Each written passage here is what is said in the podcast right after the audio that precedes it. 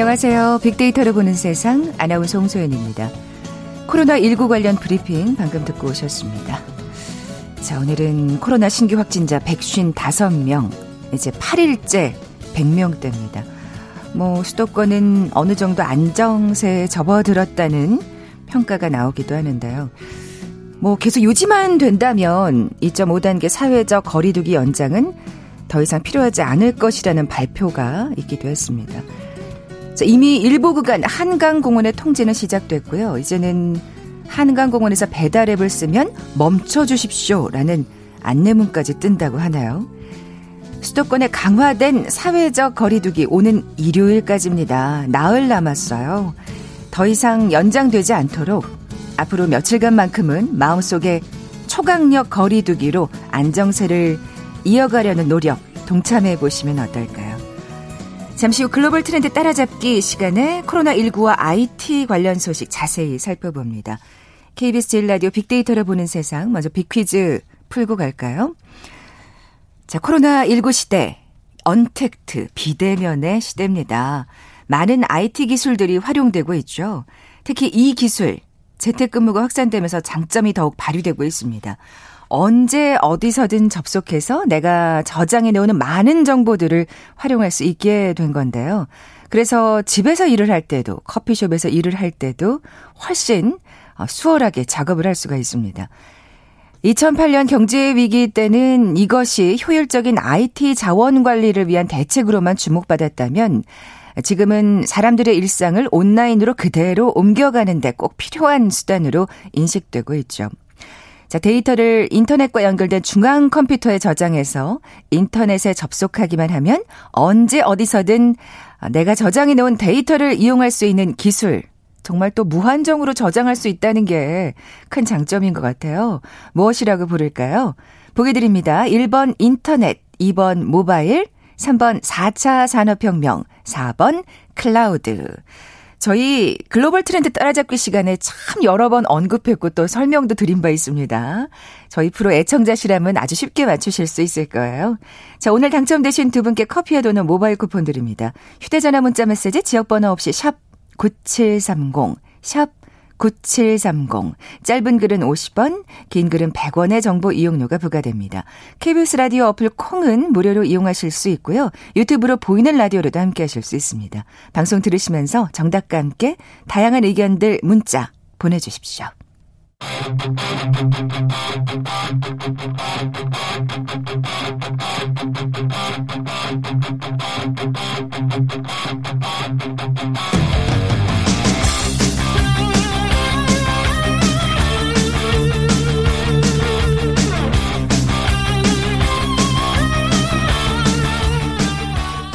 궁금했던 ICT 분야의 다양한 소식들 재미있고 알기 쉽게 풀어드리는 시간이죠. 글로벌 트렌드 따라잡기. 한국인사이트 연구소 김덕진 부소장 나와 계세요. 어, 저희 비퀴즈 네. 앞서 전해드리면서 음. 정말 저는 이 부소장 얼굴이 떠오르더라고요. 그러셨어요? 진짜 정말 네. 여러 번 언급해 주셨고요. 아, 또 그렇죠. 굉장히 쉽게도 설명해 주신 바 있는데 네. 잠시 뒤에 이제 비퀴즈 다시 한번 내주시면서 그때 제가 강력한 힌트 초강력 네, 힌트를 그때도 한번 드리도록 하겠습니다. 저희 프로를 계속 들으시는 분들이라면 잘 아시겠지만 그래도 네. 또 오늘 처음 들으신 분들 음, 계실 테니까 그렇죠, 그렇죠. 예, 예, 네, 누구나 맞힐 수 있는 초강력 힌트 이따가 또 드리도록 하겠습니다. 네, 기대하겠습니다. 네. 앞서 오프닝에서도 얘기했는데 어 이건 몰랐어요. 음. 한강공원에서 음식을 주문하면 그 배달 앱을 사용하면 멈춰주세요 이런 안내문이 뜨는군요. 네 맞습니다. 그 외에도 지금 코로나19와 관련돼서 정말 많은 것들이 정말 어, 어떻게 보면 시시각각 변하고 있다라고도 음. 볼수 있을 것 같은데요. 어, 오늘 그래서 한 세 가지 정도 소식을 가져왔어요. 말씀하신 대로 한강공원에서 배달 앱을 쓰면은 멈춰주세요라는 안내문이 어떻게 뜨는지 이 얘기하고 그 다음에 어제 이제 얘기가 나왔죠. 13세 이상 전 국민에게 통신비를 2만 원씩 지원하겠다, 일률적으로 지원하겠다 이 관련 뉴스 그리고 어. 이런 상황에서도 어 이제 오프라인 대규모 전시회가 예, 저 독일에서 열렸습니다. 세상에. 네, 그래서 놀랍네요. 네, 이파라고 IFA 2020인데 그래서 이파 소식까지 같이 좀 전달 드리려고 합니다. 참 그렇게 생각하면 서희로 같은 경우에는 이제 뭐라 그럴까요? 그 이 코로나 19와 그냥 우린 같이 간다라는 음, 그런 그쵸. 마음이 좀 생활 태도가 조금 이제는 좀 익숙해진 게 아닌가. 아, 아무래도 좀 저도 좀 그렇게 생각하는데요. 말씀하신 것처럼 이게 단순히 하루 이틀의 문제가 아니고 언제 끝날지 모르는 상황에서 어떻게 보면은 뭐 그래도 돌아갈 것들은 돌아가야 되니까라고 음. 좀 생각하는 분위기가 있긴 한 것 같은데요. 그럼에도 불구하고 이제 그런 것에 어떻게 보면 부작용이죠. 확진자들이 늘어나고 있는 거는 뭐 어쩔 수 없는 것 같습니다. 뭐 진짜 일일 확진자 수가 프랑스 같은 경우는 몇천 명이고 네. 여전히 지금 수십 명대가 사망자가 있음에도 불구하고 그렇죠. 참 놀랍긴 해요. 우리의 입장으로서는 그러니까 꼭 마치 예. 과거에 어떤 뭐 패스트나 질병을 있었을 때 유럽의 어떤 어 대처하는 태도 뭐 이런 거가 좀 비슷한 느낌이 들기도 하고 음. 어쨌든 우리 입장에서 보면은 어 저렇게 많은? 사상자가 있는데도 어떻게 저럴 수 있지라는 거는 확실히 좀 문화적인 차이도 있고 뭐 여러 가지 생각이 들긴 합니다. 음. 그러니까요. 자, 우선 한강공원의 배달 앱 소식부터 살펴보겠습니다. 역시 참 이런 게 또 IT구나 하는 생각이 듭니다. 그러니까요. 예. 그러니까 요즘에 우리가 한강공원에서 음식 시켜 먹으시는 분들이 거의 대부분 배달 앱을 쓰죠. 왜냐면 음. 배달 앱에 보면은 뭐 어디로 갖다 주세요 이러면 이제 갖다 주니까요. 근데 이런 것들에서 이제 음식을 주문할 때 이용을 자제해 달라는 안내를 이제 앱에서 띄우는 것을 이제 시작을 한 겁니다. 그래서 서울시가 배달앱 업계들한테 요청을 해서 한강공원 내 주문 접수 자제를 이제 요청을 하게 하는 거예요. 그래서 이게 어떻게 되는 거냐면 배달 주문 앱 한 8개 정도 배달 주요 배달 업체에서요. 아, 초기에 일단은 처음에 배달 앱에 딱 들어갔을 때 그때 안내문이 하나 뜨는 거죠. 그래서 한강공원에 혹시 계시거나 한강공원 쪽에 계시면 어, 이렇게 보면 배달을 좀 자제해 주세요 라고 이제 올리는 거예요. 음, 음. 그리고 이제 두 번째로는 한강공원이나 혹시 그 인근에서 이제 그 주문을 하게 되면 실제로 이제 뭐 그 지역 근처나 그쪽에서 주문을 하면 한 번 더 이제 안내문이 나오는 겁니다. 혹시나 한강 근처에서 뭐 이런 거죠. 한강 근처에서 주문을 하셨군요. 혹시나 한강이시라면 주문을 좀 자제해 주시면 감사하겠습니다. 뭐 이런 식의 내용이 나오는 거라고 보시면 될 것 같은데요. 어떻게 보면 이게 이제 어, 이제 시민들이 야간 음식점 이용을 제한한 조치로 인해서 야외로 이제 최근에 몰리고 있잖아요. 그러니까요. 네. 예. 그러다 보니까는 뭐, 어, 뭐, 여의도 뚝섬 반포 등 한강공원의 일부 밀집 지역에 출입을 통제한 바가 있는데, 그렇게 하면서 공원 내에 있는 매점과 카페도 9시면 문을 닫는단 말이에요. 음. 그런데 그 이후, 9시 이후에는 결국에는 그쪽에 이제 방문하시는 분들이 배달을 어떻게 보면 시킬 수가 있기 때문에 예. 이런 부분들에 대해서 어, 우려의 목소리들을 조금 그래도 우리가 캠페인성으로도 막아보자라는 취지라고 보시면 될 것 같습니다. 네. 사실 야외라고 해도 북적북적하면 위험한 건 마찬가지입니다. 그렇죠. 예, 그런 경각심을 좀 가지셔야겠고요. 어쨌든 뭐 주문을 못하게 하는 건 아니군요. 네, 맞습니다. 예, 예. 그리고 또 이게 정확하게 뭐 예를 들어서 한강 어느 지역에서 어느 지역까지다라고 하는 것도 기술적으로 뭐 구현하기는 쉽지는 않아요. 왜냐면 이 보- 대부분이 GPS 기반이긴 하지만 GPS가 완벽하게 정확하진 않고 그러다 보니까 이 부분에서 일부 딱 한강 지역만 막는 건 기술적으로 불가능하기 때문에 한강 근처에서 주문을 하면은 그런 것들이 좀 이제 어떻게 보면 공지로 뜨는 건데요. 뭐 그러니까는 뭐 한 가지 불편함은 있겠죠. 뭐 예를 들면은 어 한강 근처에 사시는 분들. 그렇죠. 네, 뭐 예를 들면은 예. 집이 한강 뭐 근처에 있는 아파트다라고 하면은 좀 억울하시죠? 네, 저는 집에서 시켰는데 갑자기 한강 공원에 계시면 이용을 자제해 주십시오 이런 이제 메시지가 뜨는 거죠. 어, 아닌데 이러면서 그렇죠. 이제 시키시는 거죠. 네, 네. 그럼에도 불구하고 어떻게 보면 그만큼이나 이런 코로나 상황에서 우리가 좀 같이 동참하자는 차원으로 이런 것들이 좀 나오는 것 같아요. 음. 그래서 이런 기술적인 것들이 뭐 아무리 있어도 어떻게 보면은 배달을 시켜 먹으시는 분들이 중에서 특히나 뭐 한강 쪽에서 아니 뭐 그래도 난 시킬 거야라고 하는 분들은 지금 상황에서 막을 수는 없는 상황인 거죠 기술적으로는 그렇죠. 예. 그러니까 결국에는 이게 적극적인 자발적인 참여가 지금 필요한 상황이다라고도 얘기할 수 있을 것 같습니다. 네, 사실 예전과 같은 수준으로만 돌아간다면 음. 사실 이런 또 협조가 꼭 필요하지는 않을 텐데 그때까지만 좀 자제해 주시면 좋을 것 같아요. 네, 맞습니다. 또 배달업계의 협조도 참 반갑고 고맙네요. 음, 그러니까요. 자, 통신비 지원에 대해서도 얘기해 볼까요? 네, 청와대 여당이 이제 2차 진- 긴급 재난지원금 지원과 관련돼서 이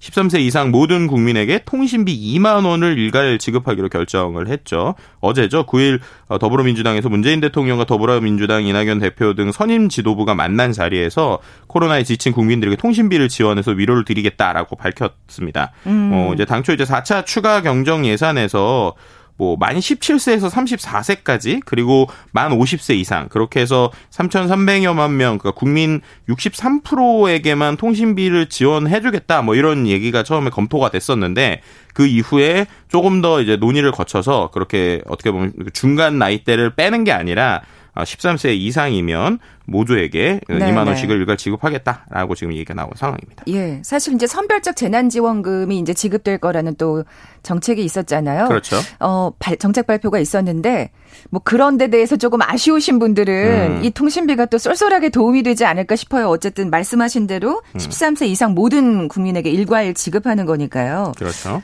근데 유독 통신비여야 되는 이유가 있을까요? 음, 그러니까 뭐 여러 가지 왜 통신비냐는 얘기가 나왔는데 결국 이것도 또 IT 기술하고도 연관이 되는 것 같아요. 우리가 이제 비대면 사회라고 지금 얘기하고 뭐 또 언택트, 뭐 언컨택트 이렇게 하잖아요. 사실 코로나 19로 인해서 완전히 네. 뭐 자리 잡았다고 해도 과언이 아니죠. 그렇죠. 네. 그렇게 되면서 이제 폭증한 게 어떻게 보면 데이터 사용량 그렇죠. 그리고 IT 기술이라고 보시면 될 것 같습니다. 특히나 이제 5G 같이 어 여러 가지 그 데이터들을 많이 쓰는 부분들 같은 경우에는 뭔가 온라인으로 스트리밍을 하거나 최근에 또 보면은 어떤 강의나 이런 것들 다 이런 데이터 기반으로 돌아가잖아요. 음. 그렇게 보니까 어떻게 보면 코로나 사태로 이 비대면 활동이 늘어났기 때문에 통신비를 지원해주자라는 취지인 것 같아요. 그래서 그런 취지로 어 일단은 통신비를 지원해주겠다라는 거고요. 아마 전체적으로 금액이 한 6,600억 정도 될 것으로 지금 예상이 아, 되고 있는 상황입니다. 그렇죠. 사실 진짜 말씀하신 대로 그 휴대전화 안 쓰시는 분 거의 없고요. 그렇죠. 특히 지금 13세 이상이라고 했는데 젊은 층은 이거 휴대전화 없으면 진짜 맞죠. 뭐 약간 그건 또 다른 얘기긴 합니다만 중독 음. 증상까지도 보이는 경우가 있잖아요. 그렇죠. 뭐 예를 들어서 원래 저는 이제 뭐 예를 들면은 주변에서 보면은 무제한 요금제를 안 쓰시는 분들도 꽤 많았는데 이 어쩔 수 없이 무제한 요금제로 바꾸신 분들도 있더라고요. 코로나 19 때문에. 네, 왜냐하면 데이터들을 써야 되고 또 예. 회의, 화상 회의 같은 경우도 다 이제 그런 뭐 여러 가지 애플리케이션을 써서 스마트폰으로 하시잖아요. 어디를 가든지 이게 데이터가 없으면은 안 되는 시대가 되다 보니까 음, 음. 사용량이 는 것도 뭐 시, 실제인 것 같고요. 실제로 저도 지금 한 학교에서 강의를 하는데 2학기 수업이 시작됐는데 여전히 수업을 이제 뭐 예를 들어서 밖에서 자동차 안에서 뭐 이렇게 들으시는 분들도 있고 음. 당연히 이제 운전하시는 분이 혹시나 보이면 아 절대 안 된다고 차라리 이따가 그 강의를 들으시라고 얘기할 정도로 정말 요즘에는 뭐 시간과 공간을 뛰어넘어서 모든 곳에서 수업이나 강의나 뭐 미팅을 하기 때문에 결국 그런 상황에서 이런 데이터 사용량이 폭증할 수밖에 없는 건 사실인 것 같습니다. 네. 그래서 더 이 통신비 지원 소식이 또 반갑게 들리네요. 자, 다음은 어 그 아까 뭐라 그러셨죠? 그 네, 유럽 최대 가전 전시회. 네, IFA라고 보통 표현을 IFA. 하는 네, IFA 그래서 IFA라고 표현을 하는데요. 이게 그 보통 우리가 그 전 세계의 IT 3대 박람회를 얘기하면 일단 첫 번째로 그 1월에 보통 열리는 미국에서 라스베가스에서는 CES가 있고 그 다음에 스페인에서 열리는 모바일 월드 콩그레스에서 MWC가 있습니다. 이거 소식도 다 전해주셨었는데 네, 제대로 맞습니다. 열리지 못했었어요. 네, 그러니까 2000 어쨌든 CES 같은 경우는 겨우 이제 1월이었다 보니까 아슬아슬하게 열렸고 음, 음. MWC는 열리냐 마냐 열리냐 마냐 결국 취소가 됐죠. 그랬죠. 근데 이번에 이제 3대 가전쇼라고 할 수 있는 IFA, 그러니까 독일 베를린에서 열리는 이 행사 같은 경우는 이번에 열리긴 열렸습니다. 근데 열렸는데 어, 어떻게 보면 과거보다 상당히 그 규모도 축소됐고요. 그리고 온라인과 오프라인이 같이 되어 있었던 전시회다라고도 볼 수 있을 것 같은데 이게 지난 5일 이제 폐막을 했습니다. 음. 그래서 어 말씀하신 것처럼 이 월드 모바일 월드 콩그레스가 취소된 지 6개월 만에 IFA가 열렸던 것이고요. 어, 원래는 한 5일 정도 열리는데 이번에는 한 3일 정도 일정. 그러니까는 어, 현지 시각으로 9월 3일부터 해서 5일까지 열렸습니다. 어쨌든 좀 의미 있는 건 코로나 발발 후에 이렇게 큰 규모의 전시회가 실제 이제 오프라인과 온라인을 병행해서 열린 게 세계적으로 보면 좀 처음이라는 것이죠. 아, 그렇군요. 네. 그런데 이제 이게 통상적으로는 보통 여기에 한 전 세계 80여 개국에서 20만 명 정도의 관람객이 몰려요. 그런데 코로나 확산으로 인해서 오프라인을 할 수가 없다 보니까 예전 같은 분위기는 좀 찾아보기 힘들었습니다. 그래서 독일에 있는 그 독일 내에서 뭔가 활동을 하거나 아니면 독일 자체 기업들 중심으로 오프라인이 좀 많이 나왔다고 볼 수 있을 것 같고요. 음. 특히나 이제 1일 관람객 자체도 하루에 1000명 이상은 못 들어가게 하겠다라고 처음부터 얘기를 아, 했었어요. 예, 예. 그러다 보니까는 뭐 10만 명 이상 항상 참여하던 오프라인 현장 관람객 수가 그렇죠. 당연히 뭐 줄어들 수밖에 없던 상황이었습니다. 뭐 실제로도 그 뭐 특파원이나 여러 기사들 내용을 보더라도 예전에는 그 전시장까지 지하철역에서부터 줄을 쓸 정도로 정말 많은 사람들이 있었는데 지금은 뭐 거의 들어가는 사람을 보기 힘들 뭐 이럴 정도였다고 하고요. 이제 그 안에서 좀 한 가지 의미 있는 것은 오프라인 전시회장은 150개 정도가 참여를 했지만 한 1,400개 기업이 온라인 가상 아, 전시를 했다라는 게 어떻게 보면은 이번에 의미다라고도 음. 볼수 있을 것 같습니다. 우리나라 얘기도 나중에 좀 해주실 건가요? 네, 맞습니다. 예, 예. 좀 해드려야죠. 그 온라인 사실 굉장히 의미가 있네요. 네, 뭐 또 이런 코로나 19 사태 상황에서 또 바람직한 또 방법이기도 하고요. 음. 근데 굳이 오프라인까지 해야 됐던 이유가 있을까요? 이게 일단은 네. 두 가지 정도로 해석해 볼 수 있을 것 같은데요. 첫 번째는 앞서서 말씀드린 그 IT 쇼가 3대 쇼가 있다고 말씀드렸잖아요. 네네. CES, MWC, IFA라고 그 세 가지를 비교했을 때 이번 이 IFA 같은 경우가 지금 가장 어, 사람들에게 이제 주목을 덜 받게 된 쇼라고 설명을 드릴 수 있을 것 음. 같아요. 왜냐하면 앞에 CES 같은 경우는 일단 모든 애가 처음에 시작할 때 올해의 1년의 트렌드가 어떻게 될 것인가를 보여주는 쇼고 MWC 같은 경우에는 통신 그러니까 는 5G나 이런 쪽에서 새로운 기술이 뭐가 나올까에 대한 거거든요. 근데 맞아요. 이 이파 같은 경우는 전통적으로 우리가 백색 가전이라고 그러죠. 예, 예. 그러니까 뭐 냉장고나 텔레비전 이런 것들의 어떤 중심 그리고 이게 중간에 하다 보니까 어떤 그 지금의 흐름이 어떻게 되는 것보다는 판매에 좀 집중되어 있어요.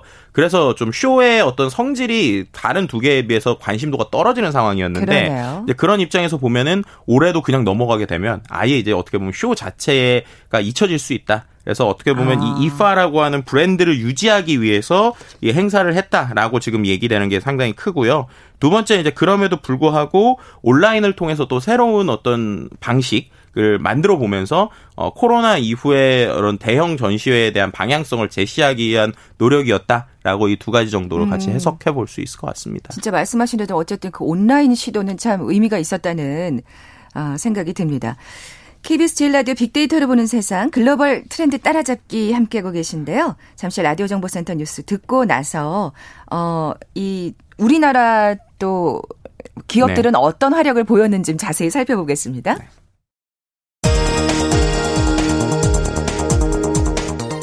국내 코로나19 일일 신규 확진자가 8일째 100명대를 기록한 가운데 서울과 경기, 인천 등 수도권 지역과 충청권에서 대부분의 확진자가 나왔습니다. 국내 발생 확진자 141명 가운데 경기 47명, 서울 46명, 인천 5명으로 수도권에서 98명이 확인됐습니다. 문재인 대통령은 오늘 청와대에서 제8차 비상경제회의를 주재하고 코로나19 사태 대응을 위한 긴급 민생 경제 대책을 논의합니다. 민주당 이낙연 대표와 국민의힘 김종인 비상대책위원장이 오늘 국회에서 박병석 국회의장 주재로 첫 오찬 회동을 합니다. 오늘 회동에서는 여야정 정례 대화 재가동과 두 당이 공통으로 입법 의지를 밝혀온 법안을 정기 국회 내에 처리하는 문제 등이 논의될 것으로 보입니다.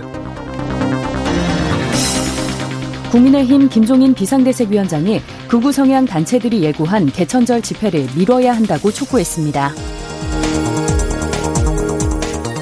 민주당 김태년 원내대표는 국민의힘을 향해 양당 대표가 국민 앞에 약속하고 추진한다면 세부 사안에 대한 해법은 얼마든지 만들어낼 수 있다며 고위공직자 범죄수사처와 특별감찰관 문제를 동시에 일괄 타결하자고 거듭 촉구했습니다. 야권이 추미애 법무장관 해임을 일제히 요구하고 나섰습니다. 국민의힘은 인사권자인 대통령이 결단해 주셔야 이치에 맞는다고 해임을 거듭 촉구했습니다. 정의당은 추미애 장관의 결자 해지를 촉구했습니다.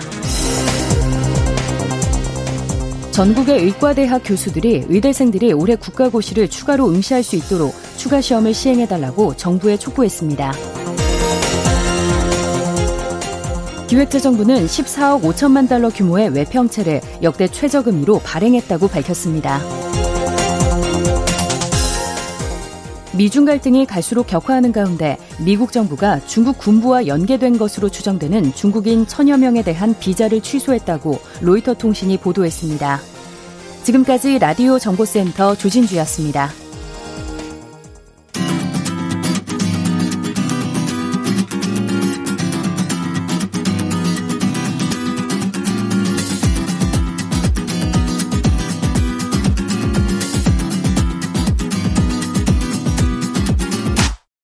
KBS 일라디오 빅데이터로 보는 세상. 네, 글로벌 트렌드 따라잡기 함께하고 계신 지금 시각이 11시 28분 지나고 있습니다. 자, 김덕진 부소장님, 빅퀴즈 네. 다시 한번 내주세요. 네, 코로나19 언택트의 시대죠. 특히나 이 기술이 이제 주목을 더욱더 받고 있는데, 그동안에도 주목받았지만 역시 재택근무 확산되면서 더욱 주목받고 있죠. 언제 어디서든 접속해서 많은 정보를 활용할 수 있게 되는 것인데 데이터를 인터넷과 연결된 중앙 컴퓨터에 저장을 해서 인터넷에 접속하기만 하면 언제 어디서든 데이터를 이용할 수 있는 기술을 무엇이라고 부르는지 맞춰주시면 되는데요. 힌트를 드리자면 예, 구름처럼 이제 하늘에 동동 떠다닌다. 뭐 이렇게 아. 얘기를 해서 영어로 네, 그 단어를 맞춰주시면 될 것 같습니다. 진짜 정말 구름처럼 네. 무한정 정말 데이터를 저장할 수 있잖아요. 진짜 그렇죠. 잘 지은 이름인 거 네, 같아요. 그래서 이제 그게 두 가지 의미인데 하나는 이제 하늘에서 어디서 있는 것처럼 어디서 받을 수 있다라는 게 있고 그렇죠. 뭐 위치가 저장된 그러니까 뭐 있는 게 아니니까. 네, 그리고 예. 또 구름의 특징이 보면 이게 조그마한 구름들이 뭉쳐지면 또 큰 구름이 그렇죠. 되기 위해서 나눠지기도 하잖아요. 예. 그런 식으로 이 정보를 저장하는 게 분산 처리 기술이 있어서 그래서 이런 뜻으로 보시면 될 것 같은데요. 어, 이제 보기를 드려야겠죠. 네. 보기는 1번 인터넷, 2번 모바일, 3번 4차 산업혁명, 4번 클라우드입니다. 네. 정답 아시는 분들 저희 빅데이터를 보는 세상 앞으로 지금 바로 문자 보내주십시오. 휴대전화 문자 메시지 지역번호 없이 샵 9730, 샵 9730입니다. 짧은 글은 50원, 긴 글은 100원의 정보 이용료가 부과됩니다. 네. 125 하나님이랑 김나쿠님께서 네. 맥주가 마시고 싶다고 하셨어요. 그렇군요. 아. 아, 저는 실은 제가 힌트를 내고도 혹시 정답을 얘기했나 해서 깜짝 놀라서 잠깐 움찔을 했었습니다. 네. 자, 유럽 최대 가전 전시회죠. 이파 2020 소식 살펴보고 있는데요. 음. 이제 좀 자세하게 그 분위기를 살펴봐야 될 것 같아요. 네. 아, 음. 이번 전시회를 이렇게 표현하신 분이 있더라고요. 베를린에서 시작해서 베이징으로 끝났다. 오. 어. 네, 이게 무슨 말이냐? 네네. 네. 실제로 열린 건 베를린인데 독일인데 거기에 나온 업체들을 보면 거의 뭐 중국판 수준이다. 라고 해서 거의 베이징으로 끝났다라고 얘기할 정도인데요. 네네. 네. 앞서서 저희가 얘기한 것처럼 이게 온라인과 오프라인을 같이 했잖아요. 근데 오프라인 부스는 98개였고요. 온라인을 통해서 1,350개 음, 음. 정도의 기업이 네. 출, 예, 출전을 했습니다. 근데 1,300개 중에서 거의 1,200개 수준, 한 1,200개, 1,250개 정도가 중국 기업이었어요. 이야, 그냥 오프라인을 점령을 했네요. 네, 그러니까 오프라인, 온라인 중에서 특히나 온라인을 더 점령한 것인데 오프라인은 98개 중에 어, 독일이 45개, 독일에서 열리니까 그리고 한국과 프랑스가 8개로 2위였습니다. 또 나름. 그리고 중국과 영국이 6개씩이었는데요. 네, 우리나라가 8개 오프라인 부스 중에서 어, 나머지는 다 이제 현대차나 코트라처럼 독일 현지에 있는 기업들이었고요. 실질적으로 우리나라에서 가신 분들은 딱 두 곳이 있어요. 네, 그런 정도였고요. 네, 근데 네. 이런 중국 업체들도 오프라인에서는 이제 큰 기업들 한몇 어, 곳에서 여섯 곳인데 중요한 건 말씀드린 것처럼 온라인에서 열린 부스 1,350개 중에서 1,250개 이상이 중국 기업이었다. 라는 게 이제 상당히 되게 아. 인상적이었다라는 것이죠.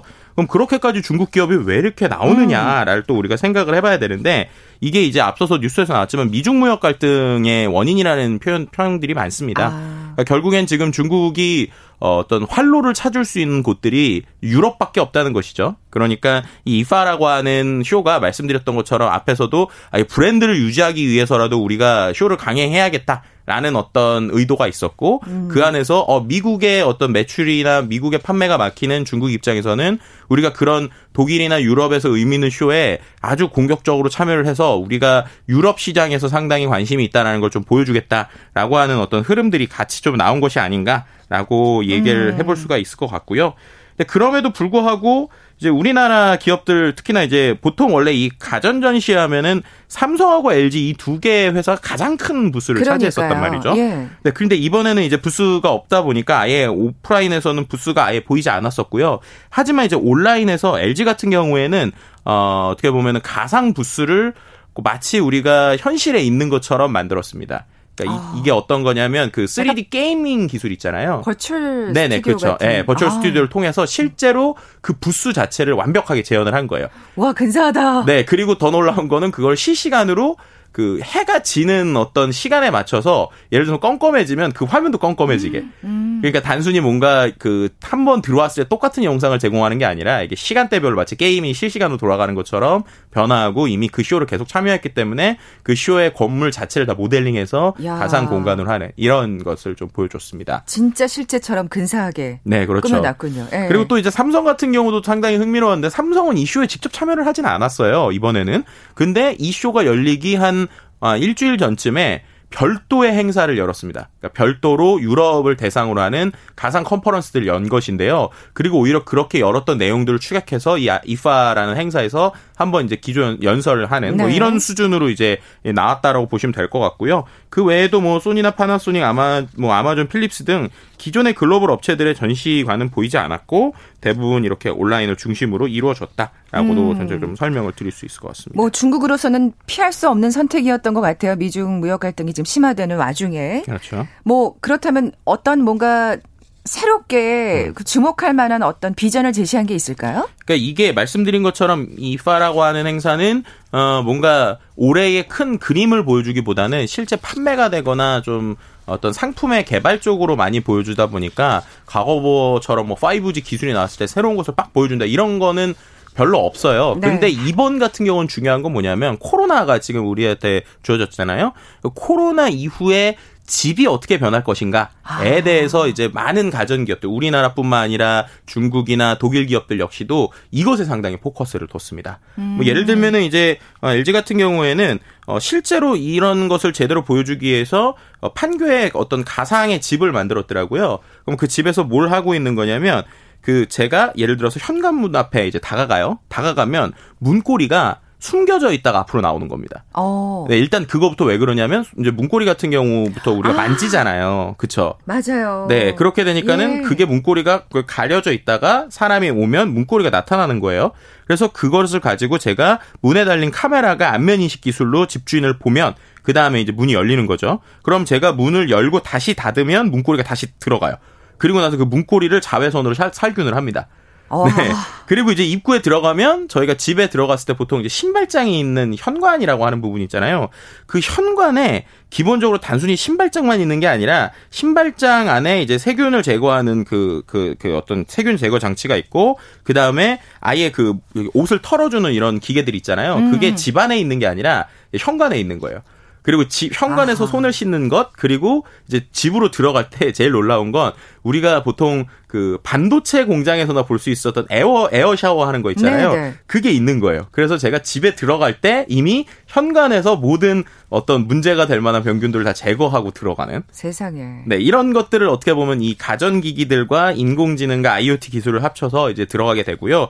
이제 그렇게 들어간 집에서는 뭐 예를 들면은 자동으로 뭐 어, 어떻게 보면 로봇 청소기가 다니고 또 그 안에서 제가 집 안에서 뭐 일과 엔터를 다 할 수 있는 이런 식으로 어떻게 보면은 코로나 시대의 집의 미래에 대한 그림들을 지금 그리고 있다. 라고 하는 것들이 좀 특징이라고 볼수 음, 있을 것 음, 같고요. 정말 의미가 있었네요. 네, 뭐 독일 예. 기업들 같은 경우에도 흥미로운 게 예를 들면은 주방 가전과 서비스를 할때 오븐 안에다가 제가 음식을 넣게 되면 그럼 그 음, 음식을 오븐이 인공지능으로 인식을 하는 거예요. 그래서 어떤 음식인지를 인지를 하고 알아서 뭐 자동으로 조리 시스템을 돌려주는. 아. 그리고 그거를 이제 스마트폰으로 사용자는 어 얘가 돌리고 있구나라는 거 보는 뭐 이런 기술들 같은 경우도 좀 나오게 됐고요. 그 외에 뭐 삼성 같은 경우에도 어떻게 보면 우리의 일상에서 지금 제일 많이 변하는 게 화상회의 같은 게 많아지니까 디스플레이, 그러니까 음. 화면 자체가 더욱더 커지거나 선명해져야 되잖아요. 그러니까 거의 벽 하나를 차지하는 어떤 큰 화면의 디스플레이나 아니면은 뭔가 선명하게 가까워도, 그러니까 예를 들면 벽면하고 가까이 있었더라도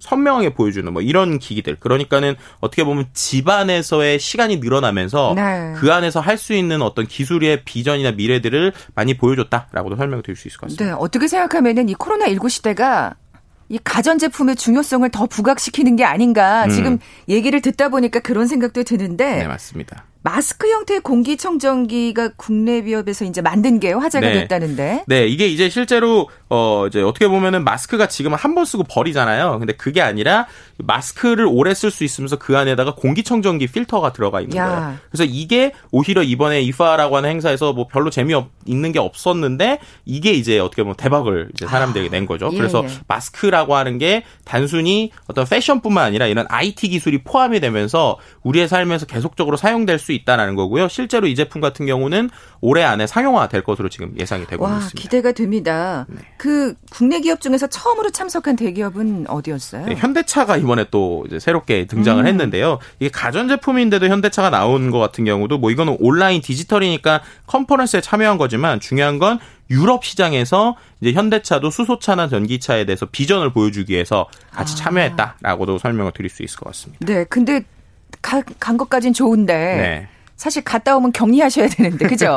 네, 그래서 이제 한 예. 가지 흥미로운 거는 직접 오프라인으로 가는 회사는 한 두 곳 정도밖에 안 돼요. 근데 네네. 그 중에서 한 곳이 작은 스타트업이었거든요. 근데 거기 왜 갔는지 물어봤더니 바이어가 정말 실제 제품을 보고 싶다. 라고 해서 그렇게 올, 오랜 출장과 격리가 있음에도 불구하고 갔다는 거죠. 그러니까 결국엔 온라인이 아무리 성행을 해도 네. 결국 또 오프라인이 갖는 어떤 의미들이 있기 때문에 그 의미들 또 어떻게 살릴 것인가라는 것이 이런 코로나 이후의 시대에서 또 중요한 음. 부분이라고도 볼 수 있을 것 같습니다. 여러모로 그 입화가 의미가 있었다는 생각이 이번에 드네요. 네, 맞습니다. 네, 글로벌 트렌드 따라잡기 한국인사이트 연구소 김덕진 부소장과 함께했습니다. 고맙습니다. 네, 감사합니다. 자, 오늘 비퀴즈 정답은 4번 클라우드였죠. 커피와 도넛 모바일 쿠폰 받으실 두 분입니다. 앞서 소개해드렸던 125 하나님.